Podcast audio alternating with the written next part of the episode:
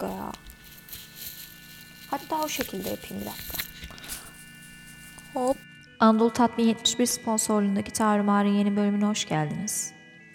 Hiçbir günahın keyfi tek başına çıkmadığı için sizi de alet ediyorum oyunlarıma. Bu oyunları zamanında Kleopatra da oynamıştı Sezar'ı biliyorsunuz. Şahmeran da ölürken bu oyunlar yüzünden öldü. Aşk işte şu. Erkin Koray'ın dediği gibi aşk oyunu. 226'nın bile düştüğü şu çukur.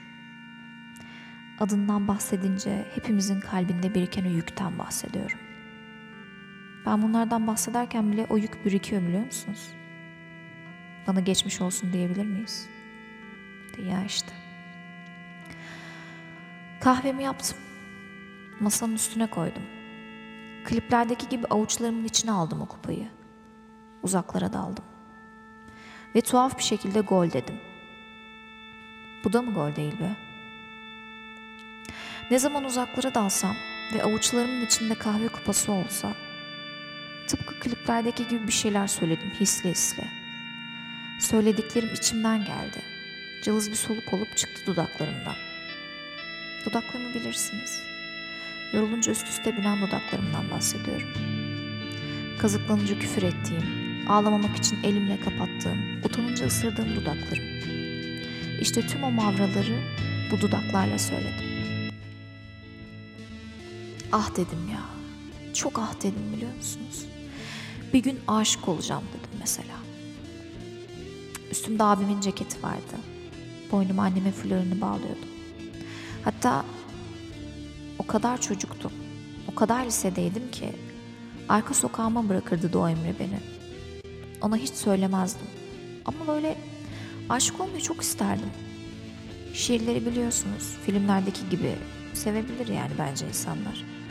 14 yaşında böyle düşünmeme neden olan tüm filmlere trenler çarptığını istiyorum. Filmlerdeki gibi sevilmeyecekmişiz. Ama inatla aşık olmayı isteyecekmişiz. Ağlarken çığlığımız yankılanmasın diye o dudaklara ellerimizi siper edecekmişiz meğerse. Bunu öğrenmem çok uzun yıllarımı aldı.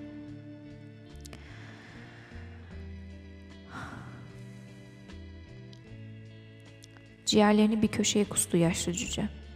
Kustukça büyüdü. Yek oldu. Romandaki gibi. Kocaman.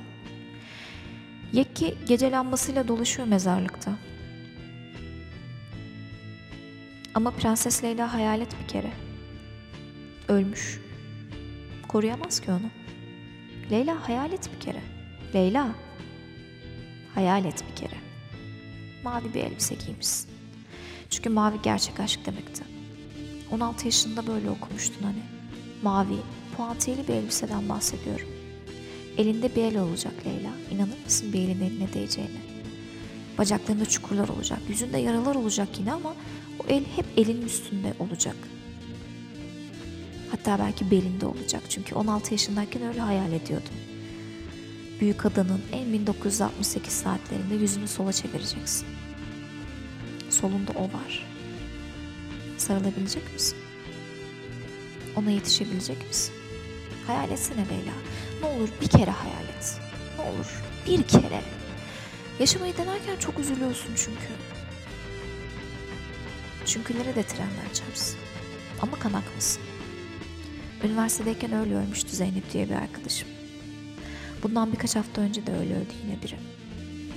Ölüp duruyorsunuz. Ve İsa da diriltmeyecek sizi biliyorum. Ne Doğu Emre beni çınarın önünde bırakacak, ne mavi elbisemi giyip başımı sola çevireceğim, ne de Zeynep geri gelecek. Öyleyse bana trenler çarpmalı. Ama size bir şey olmasın. Nihayetinde benim hikayem buydu işte. Kimse geri gelmedi. Kimse benimle Büyük Adanın 1968 saatlerine denk gelmedi. Doğu Emre de gelmedi. Hiçbir şey olmadı hayatımda. Ama hikayem buydu işte.